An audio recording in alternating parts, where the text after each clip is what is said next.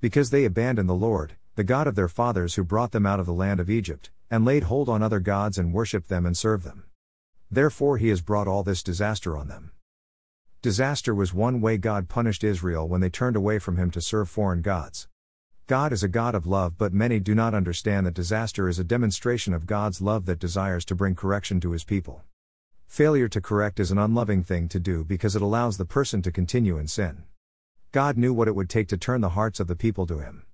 God is bringing correction to many nations today that have strayed from him.